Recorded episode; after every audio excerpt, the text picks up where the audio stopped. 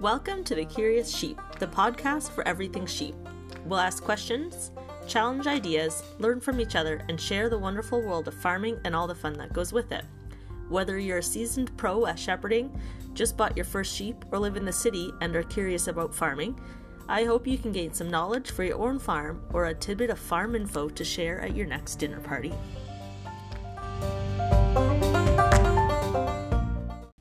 Welcome to this week's episode of the Curious Sheep podcast. This week we chat with Charlie the Shearer. He's been shearing since I was a little baby. He's been coming to our farm for quite a few years now to do our shearing, right? And you always like helping. Yeah. Yeah. So we ask him about. What are we asking him about? I don't know. Shearing Shearing. and wool and all of that fun stuff. How's it going? Good. Charlie, you are our shearer, so I want to ask you a bit about shearing, but you also have, or you're involved in sheep farming as well, right? Yep. Do you want to tell us a little a bit about your farm, your family, and what you guys do in the sheep industry? We got a small ewe flock now. We used to have um, quite a few sheep. Um, we changed gears a little bit a few years ago. We had um, some tough times with the predators. Um, we were pretty much a like a, a grass farm when we started, so everything was on pasture, um, and we graze um, poor stands of second cut hay or oats and peas or oat regrowth after we harvest the oats. Um, we started growing um, corn silage two years ago, and so then we had enough feed to um, do something with, but uh, we just didn't have the grass wasn't really an option for a little while because of the predators. So we um, changed gears a little bit. I thought we were going to lose the farm. Actually, we were, was pretty pretty bad. Um, we were losing uh, I don't know between 10 and 20 ewes a day for a little while, and then we had to make tough choices to disperse the flock, um, which wasn't all bad. At the time, it seemed like it was the end of the world. but uh, One of those but uh, go through those tough times, and it's so hard to like see the light, but in the end, right? It everything can happen for a reason. yeah, Yeah. And where's yeah. where's your farm? Your Um. We're located up north of Wiarton. Yep. Yeah, and can you explain maybe a little bit why you had coyote issues? Because that's a fairly, I don't know what kind of an area you would call it. You've got a lot of trees and, bush around too, right? Kind of ideal coyote habitat. Yeah. Like our our land base um, before we started plowing everything was pretty much um, either swamp, flat rock, or hawthorns and apple trees. And um, you know that's a pretty good spot if you wanted to be a coyote. That's where you'd want to be. Lots of uh, shelter and food, and um, yeah, so it was marginal ground, which made it good for pasture. But we had, um, and we still do, but we had uh, four guardian dogs. Actually, we only had two at that time, and um, uh, actually, one died of old age right in the spring, which was a bad start to the season. And um, and then wasn't till we got another dog. Um, a few months later, we found a mature dog. Um, but yeah, I guess the hard part was that a mature dog maybe doesn't find its role right away, and it takes some time. And uh, it um, it actually timed out just perfectly for a train wreck because our other mature dog was six years old and um, he actually was so instinctive to protect the sheep, we couldn't keep him at the house. Uh, he was eating a five gallon pail mixed with um, scrambled eggs and and Beneful beef, which I thought would put some pounds on him, but um, if you tied him at the barn, he would he would uh, pull half the barn down just to get back to the sheep. So we actually ended up losing him too. Um, so then we are sitting with one mature dog that doesn't know its role on the farm, and all these yos out on pasture. And and then I think what happened that year was a drought year, so we actually had no hay. We couldn't even keep them in the barn if we wanted to. That was that was that that hot summer. Yeah. Yeah. And then I imagine, right, you don't have the dogs there with their established territory. You've got coyote having pups, and then they're starting to teach their pups all at Yeah. that same time. So it's a bit of a bad storm all mixed together. So even even after we were able to disperse the yos, um, we had uh, we had the coyotes were eating the lambs right out of the barn. Oh, And so scary. that, that was pretty tough. But um, I ended up meeting up with a farmer not too far from me who is retiring or getting out of them, and he had um, most unlikely a guardian dog's a bull mastiff, and that he had raised with the sheep and thought it was a guardian dog. And um, so we brought her in. He says to me, he's like, "It's not the dog you're looking for, Charlie, but it's the one you need." and uh, and so we brought her in and and uh, put a little doghouse to the back of the barn where we were having the lambs getting stolen from. And uh, the fourth night she was there, she had killed a coyote right by the edge of the barn. Nice. So just just to put some emphasis on what uh, what was actually going on there. So and then um, so yeah, so actually we started feeding some lambs. We had all the everything was set up for sheep. Um, we couldn't put anything to grass until we had um, more dogs established and the predators under control. Um, so we started feeding some lambs and because it was all mostly prepared feed, corn and pellets and a little wee bit of what I would call subject quality hay, first cut hay. and um, yeah, so going forward, we expanded a little bit in that, and then we started building our yield flock again as well. So, So you're doing a bit of both again now, right? The the used, but then still feeding feeding market lamb. Yep. Yep. Yep. Yeah, it's just the the hardest part for me was the we have the perfect farm for pasture if we can get the predators under control. There's all these, you know, little areas of the farm that aren't worth grazing or aren't worth cutting or working the field, and we can just put some sheep out there for a few weeks of the a year and save on, uh, you know, the bottom line, basically. Yeah, absolutely. The the ewes you have now, are you lay, lambing any, anything out in pasture, or is it all barn lambing and then you put them out? No, that was kind of the beginning of the end for me. Is when we started lambing on pasture. It was not. I think that's what drew the coyotes closer to the barn. Okay. Um, and then, um, of course, the ch- chain of events that happened right after that didn't help either. So, just just the way it went. But um, yeah, no, we lamb we lamb everything. We try to do um, all of our lambing through the fall and winter.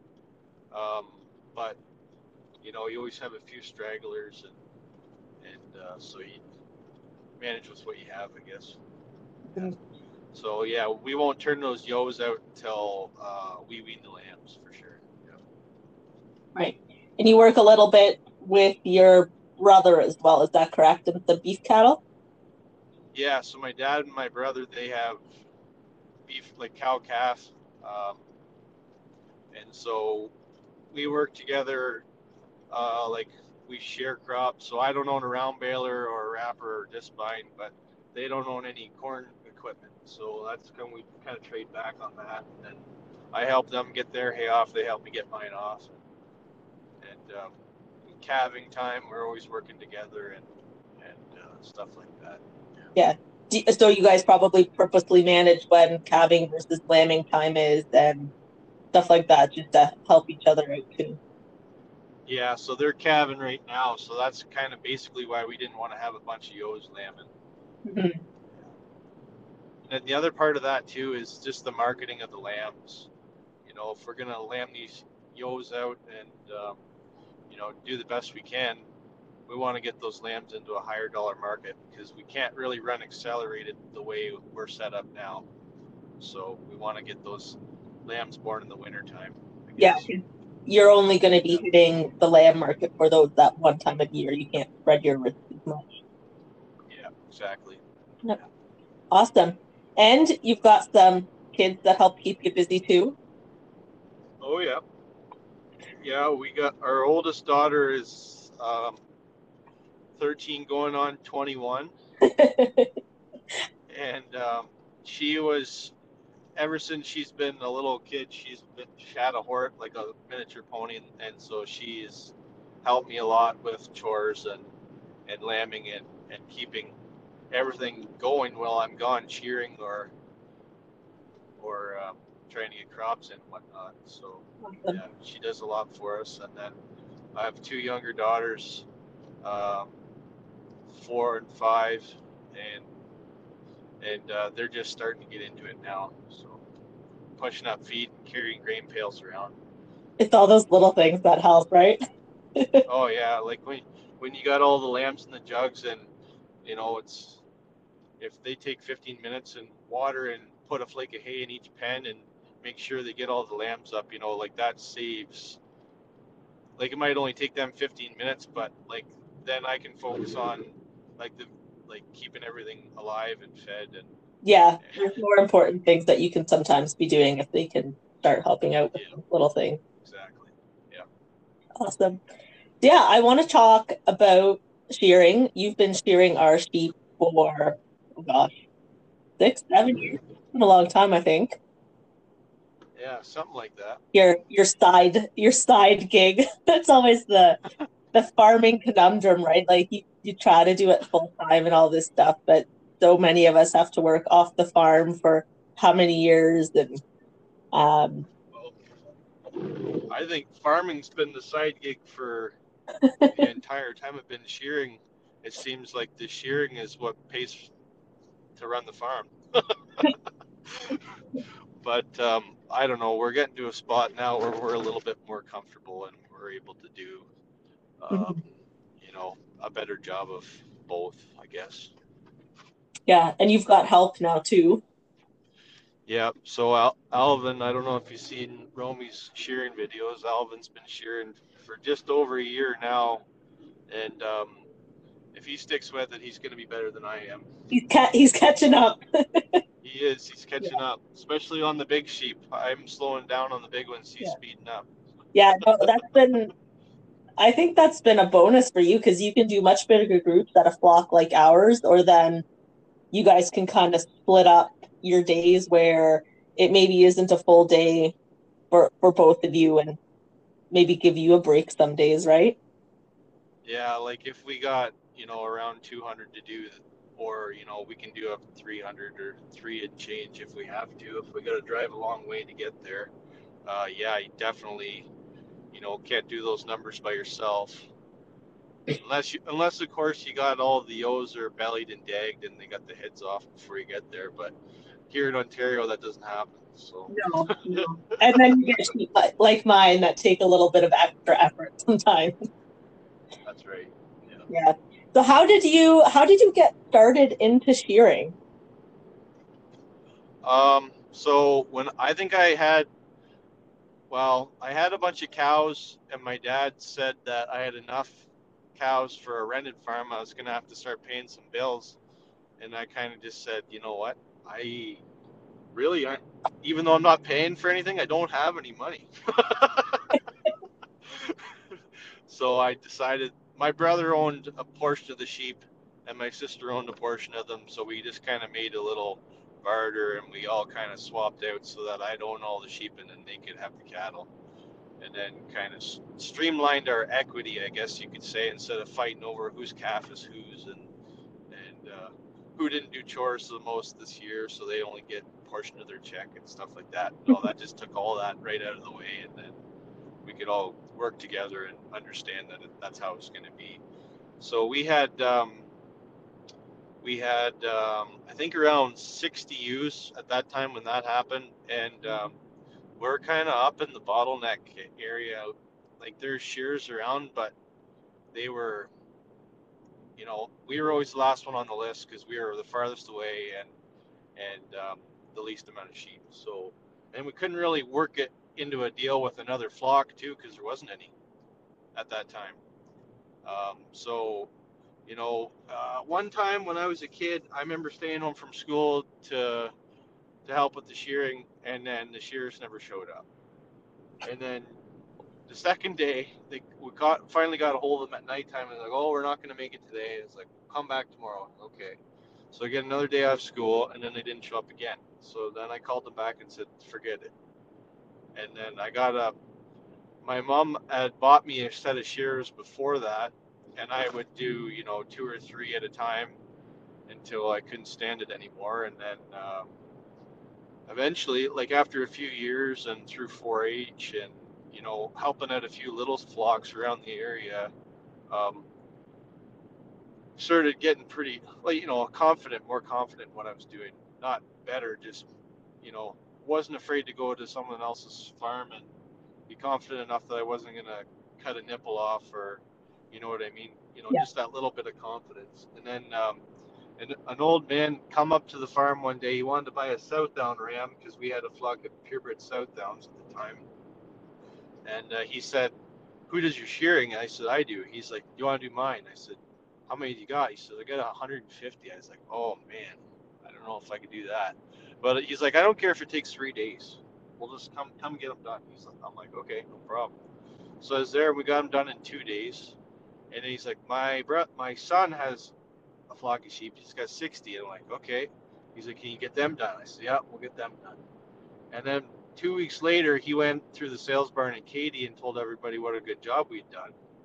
And um, and so the, the rest is kind of history. We just after that, I put an ad on Kijiji, and before I knew it, I was going to Windsor and Peterborough and London, and, and then I was cheering for Romy and Sandy Brock. so Now we put you all over the internet.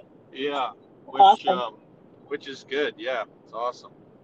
So you're pretty much self-taught, or how did you did you watch some YouTube videos, or how did you pick up how to do it?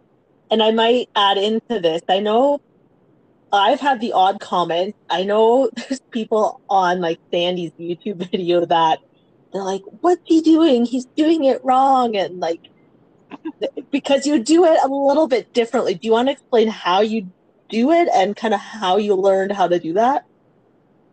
Yeah, so I'm uh, like 90% self-taught.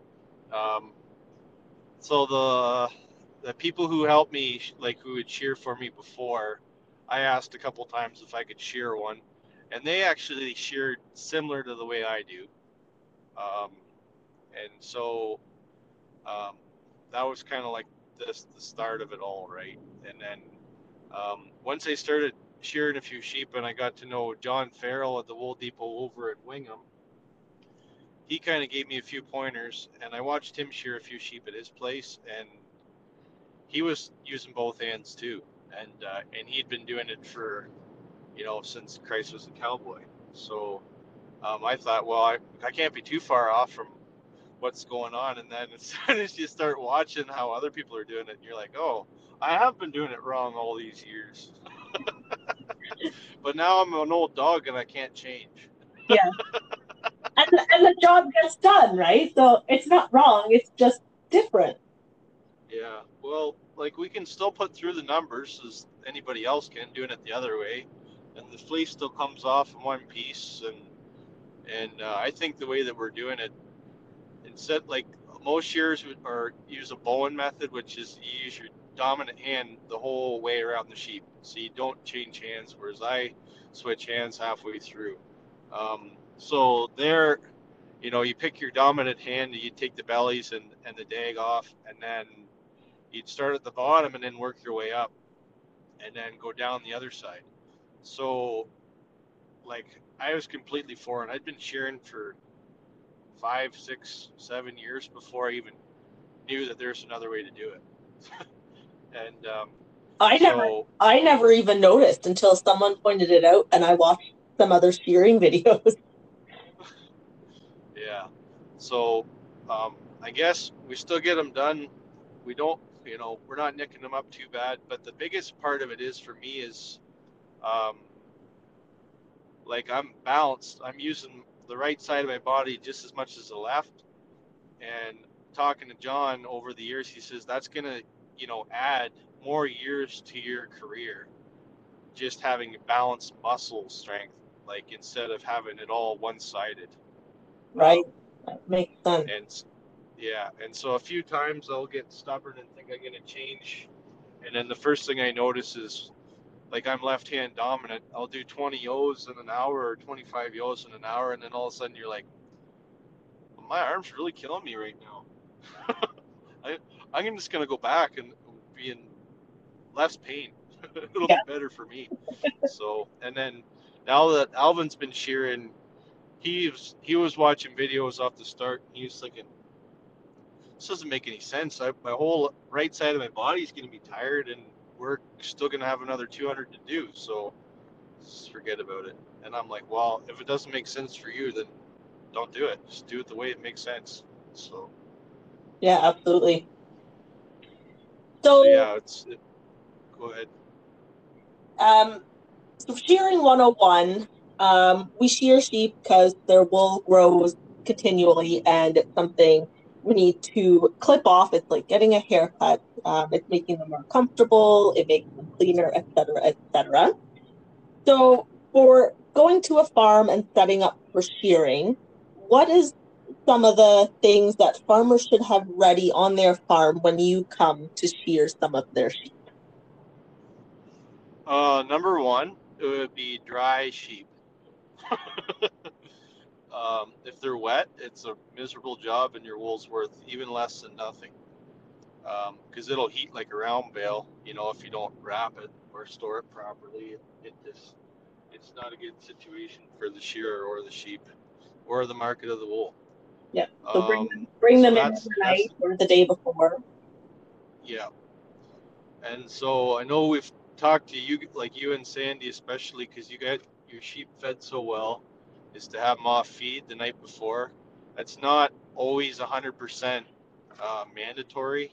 Like if you got a bunch of rail, yo, like skinny or old yos, and they got nothing in their belly and they got no hide on their back, then it, you know, they're probably better off to have a meal before. But if they're, you know, well conditioned, well fleshed yos, if they're off like if they're off feed the night before, their stomach is empty, and so when you sit them on their on their butts to shear, um, their stomach won't be pushing up against their lungs, making it hard for them to breathe. Um, which is it's just um, one of those things that you know it's hard to get your head wrapped around. Not feeding your sheep, you know, you want to do a good job, you want to feed them, but at, at the end of the day, when you're going to be um, handling them like we are when we're shearing and tipping them on their backs and stretching them out, if they got a belly full of whatever corn silage or haylage or TMR, they're gonna they're gonna be in a bit of discomfort. So that's the Yeah. other thing.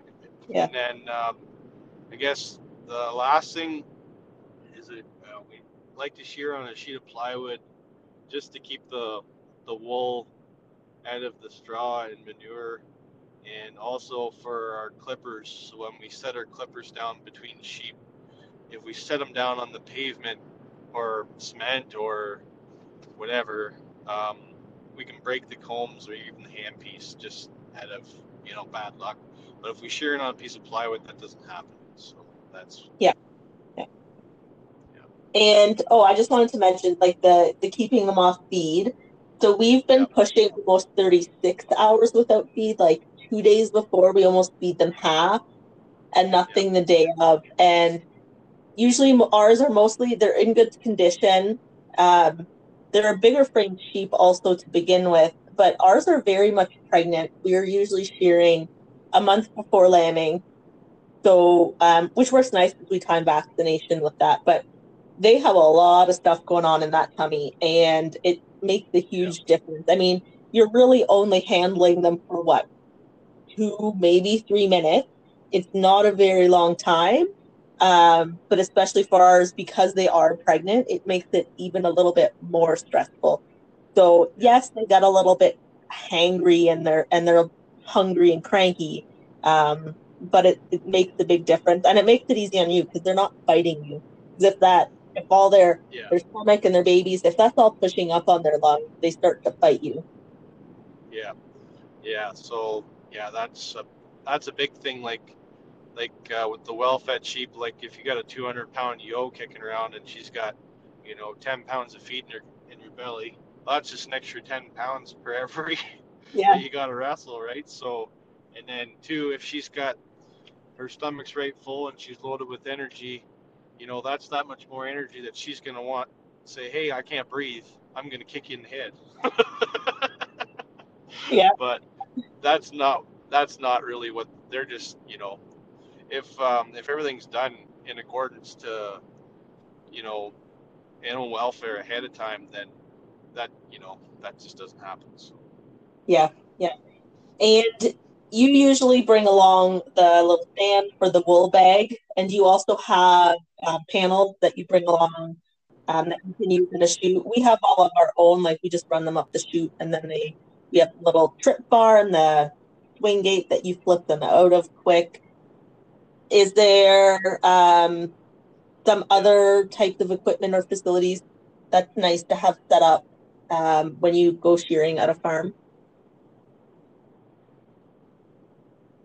yeah so when we're you know what when we're lining up to shear 200 sheep um, you know or a full day not necessarily 200 whatever the number is you know um, it's nice to use the chute um, just because we're not chasing the sheep around a pen trying to catch it.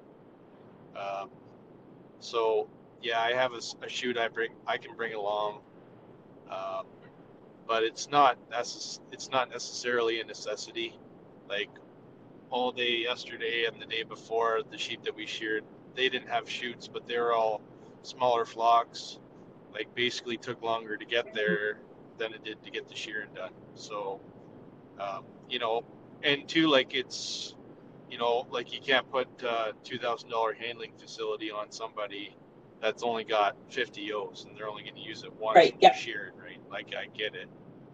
Yeah. it makes it easier but it's not a necessity. We can just put them in the tight pen and and catch them and and be done just as quick. Maybe a little bit more labor but not it's not the end of the world like but you know like on uh actually on friday me and alvin sheared 250 and they didn't have a chute. But you know everything else was right. You know they were all dry they're off feed they're in good condition. So you know that's just the way it was. But that particular producer has expanded immensely the last couple of years. So you know and he's young young group of guys that are working together too. So it's kind of like you know for one day Yeah. sharing i'm not going to tell them to go And they probably have extra extra hands there, right? Usually, got if someone's there to at least take the fleeces away, that's the big one. Or if someone helps you catch them, that helps speed things up too a little bit, right? yeah Um, exactly you so we're not out to wreck everybody's day we're just you know trying to make it work with everybody And I know I've been asked before, sort of, if there's an ideal time when, uh, if there's an ideal time during a sheep's production cycle when to shear them. You don't want to shear them too close to lambing. I mean, we've done like two week pre lambing, and that's pushing it. I don't think I'd want to do any closer to lambing. Um, but usually, sort of that month before lambing, or what type of flocks are you working with? When when are they shearing? Um, yeah, so I guess a month or 45 days before lambing is, I think, ideal for the sheep and the producer. Because when you're getting lambs to suck, they don't have to fight around the wool, and um, and then also once they lamb, if they have lamb sucking and you're trying to shear them, uh, as soon as they give birth or start milking, they quit growing wool, and it's just like the first thing you abandon when you're stressed or in stressful. Like me right now, I'm starting to go bald and gray. Right. Well, it's just like a sheep. They're gonna quit growing their wool. It's the kid. It on the kid. And uh, so, and yeah, and so yeah, no, it's not their fault. It's my own for being a farmer, I think. but um, no, like they're gonna quit growing their wool, and so then at that point, when you try to shear them, their wool is really tough to to cut, and so um, you know, like we shared a bunch yesterday that had lambs on them. Wasn't because um, the producer, like we we just said we're gonna do them because we're right here, and um, and the producer asked why we were doing such a poor job. I said, well, it's because they have lambs on them, and uh, you know it's really hard to get them. And he's, I'm like, but the difference between a good haircut and a bad haircut is about two weeks. so they're gonna look fine in as soon as they wean those lambs and start Yeah, growing wool again. absolutely. Um, do you want to talk a little bit about, like you just said, at lambing or a stressful time that can make it harder to shear sheep? Um, maybe it's more of a wool quality thing, but you know, like things like burrs or what other issues as far as wool quality or shearing do you see?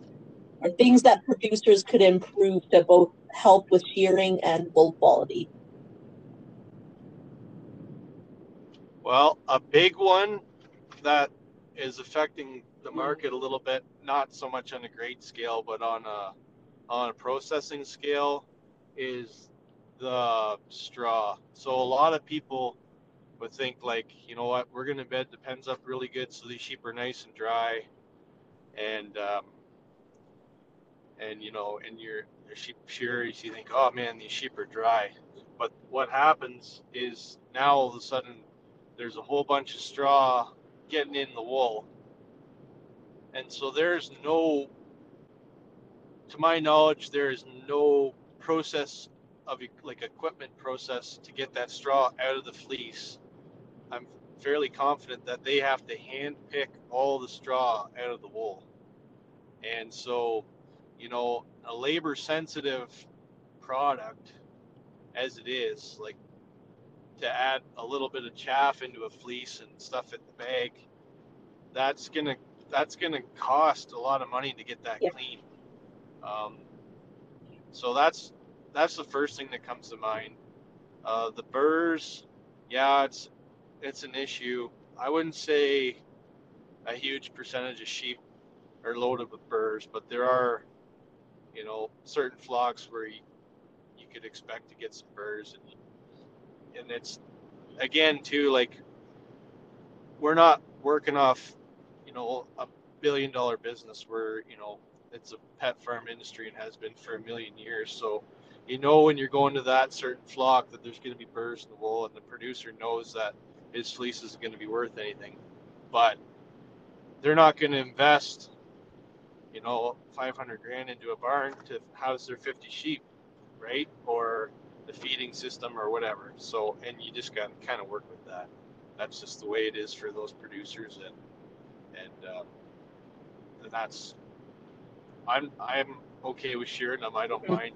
Um, just the wool quality goes down, and you just kind of got to get what you get for your wool. Yeah, the the Canadian wool industry as a whole, like there's not a lot of value in it. Uh, but like us, like we're doing the yarn, or if if there's a producer keeping those specific fleeces or something, once there's that straw or hay, burrs, there's if there's stuff in it, the more stuff that's in the fleece to begin with, the more of that stuff's going to end up in the yarn because only so much can be picked out. And you're right, like it physically by hand it has to go get picked out once it starts going through the the yarn mill and through the carder and all of that um, there's only so much of it that comes out so the better quality of a Yeah. fleece that you start with at the process the better quality you'll get at the end if you're doing something like yarn or something value added for your wool and I would also say, you know, if even if it is just a, you know a commercial flock and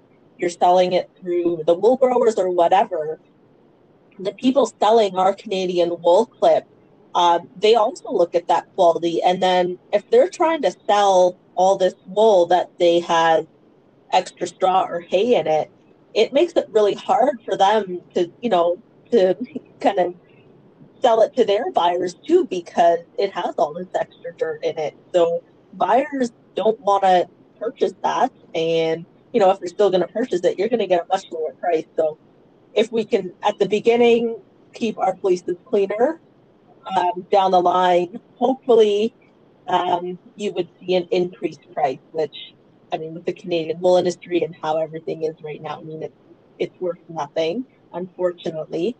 But I'm hoping one day producers can actually see some money from it.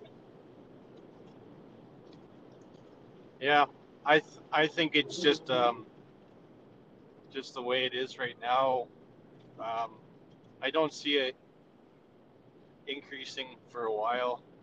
Um, that's not just the Canadian wool; it's the it's the uh, commodity itself. Yeah, you're It's right. just- there's a lot of it in Canada, and it's not moving. Mhm. So Um, oh, something else maybe to mention to producers is sort of the number one thing. Um, keep bellies tags separate. Um, so at least you have the best part of fleece together. Do you have many producers that skirt their fleeces? Or maybe explain what skirting is? I think. Yeah, I think you're the only one, Romy, that skirts it. Crazy little lady. Um, we, yeah, um, but we're just, yeah, the belly should be kept separate. The dags, we'll try and keep them as best separate as possible. Um, yeah, that's that's a that's a big thing because that when they open that bag and it's got all the bellies and dags in there, well, there we just added to the cost of production of the of that bag of wool again because that's that kind of wool is getting processed a different way and um, goes down a different line. So it's it's um, one of those things that you know, as as farmers, it's more of an ethical thing. You know, you complain about the wool wool price, and then mix the bellies and the dags in with the good wool. Then, well, you know, that's the root of the Yeah, problem. it has to, So- we have to improve it somewhere, and on the farm is probably step number one. Yeah. Good. Any other shearing tips for farmers, or maybe you have a fun story about shearing, something interesting? Oh, there's way too many to to to hone in on. Um, no, I, I, I don't think I can make a comment about that right now.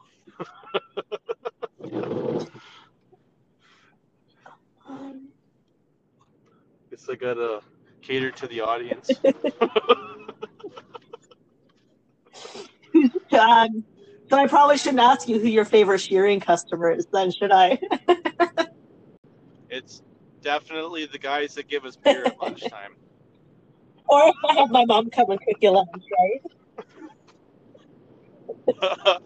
well, no, we. Um, I'm probably better off without any because I got to make it Yeah. home when we're done. What's your favorite kind of sheep to shear? Like a specific, is there a specific Uh, breed and how their wool shears that you really like? Yeah, like I like. I'm a Suffolk man myself. I like Suffolk Cross or Suffolk. Not um, like normally they shear good, um, but they don't have any wool on their heads or legs, which you know saves a bit of time. And normally they're kind of dopey or docile, so they're not really. But like a lot of that's just kind of flock specific. It's not a breed thing. They're just some Suffolks are crazier than the North Countries, but I think that that's that's a, a big thing that I look at. Like I like shearing Suffolk sheep or like Dorsets ha- ha- have I think far better um, like more open fleece, easier to get through. But um, there again, they got the wool on the heads and the legs, and and they seem to have a bit more fight in them. They know you're coming. So I guess, I, I I'm a Suffolk man. I guess that's my Yep. favorite sheep this year. Uh, Um, so talking of Dorsets and Suffolks, they've got a down style fleece that's very fluffy. What about some of the more wool specific? How are those to shear? Do you want to describe some of that? Yeah. Um. So, like, um, Leicester fleece is probably the best. Like the, I- would say my favorite, but there isn't any. I I can only think of one guy who has Leicester's that I shear for in a year, and I think he's only got twelve. So, um, but yeah, that Leicester's are nice to shear.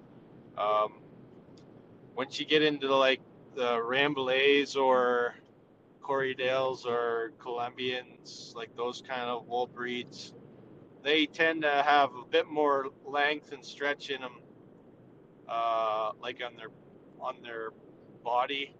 So they have a bit more wrinkles and they're normally a, a larger frame sheep. So, um, you know, kind of harder to to keep in really good condition.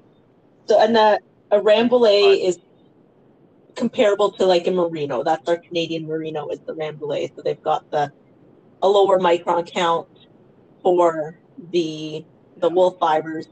Then they've got all the a bit more wrinkly skin, so you're probably having to stretch that a little bit more. Yeah, Yeah. Yeah. so you got to be real careful on those necks because they got a neck like a like a brown Swiss cow, just full of wrinkles. Yeah. But um, they're, um, I'd say aside from that, like that's a good sheep to shear if you can if you can get a well maintained Rambouillet. Uh, that, but yeah, I'm not picky. I I don't discri- discriminate. They're all good. Like we got bills to Yeah, pay every day, so it's nice to have. Yeah, no, I just wanted I I just wanted to uh, ask that a bit, just because there there is such a difference in the wool style on some sheep, and you probably notice that the most with all the different different sheep that you shear. Oh yeah, absolutely. Definitely notice a difference. Going back to what I said before, yeah, I'm not. I go and shear anybody's sheep Yeah. if they ask. Yeah. So I've had Cameron helping me podcast here. Do you have a question for Charlie Cameron? Yeah. Nothing. He just thinks it's exciting to podcast. He thought he was missing out on something. Do you have? Is it fun when Charlie comes to shear? You like helping, right? Yeah. And what's your job when he comes to shear? Mm, gathering the fleeces. Yeah, you help gather the fleeces, right? And chase up the sheep so that they're all ready for him to grab and shear. Mhm. Yeah. All right. Well, Charlie, I don't have any other questions. Do you have anything else to tell either producers or consumers about shearing and wool? Uh, nope. I Okay, don't. You're all done. All right. Thanks for thanks for Thanks a having me, lot. Well, thanks for tuning in to this week's episode of The Curious Sheep. Thanks for listening to our chat with, Charlie the Shearer. and thanks for helping me with the recording, buddy. Was it fun? Yeah. Yeah. So yeah, it. Uh, I hope you learned everything there is to know about shearing here at our farm. It's always a big day and a busy day, but it's an important job to get done to make sure that the sheep are clean and comfortable. So that fleece can weigh a lot of pounds in the end when it gets pretty long. Stay tuned to our Instagram page. Charlie's going to be at the farm shearing in a couple of weeks, so you'll be able to see how he does it with two hands. I'm also going to post a link here to a shearing video on YouTube that he was a part of. And follow Charlie over on Twitter. I'll put all that in the show notes. Catch you next time.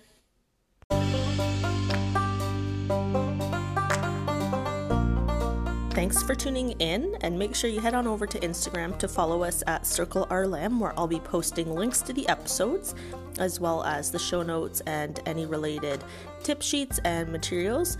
Feel free to ask any questions or give us suggestions for future episodes. Thanks, and happy farming!